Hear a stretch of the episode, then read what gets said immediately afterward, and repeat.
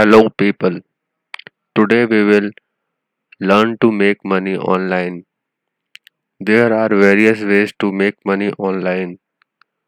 I think if you search online, you will find that there are thousands of free ways and also paid ways, sideways, where you can make money.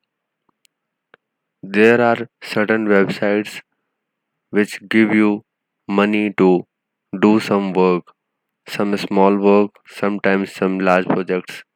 But there are some specific niche where you can yourself make a thing and earn money. It is also called digital asset. Like if you are blogging, your blog is a digital asset for you. With that, you can make money from various things. From your blogs, you can advertise from Google AdSense or you can do sponsorships, etc. to make money from your blog. There are various other ways like making your YouTube channel and other things.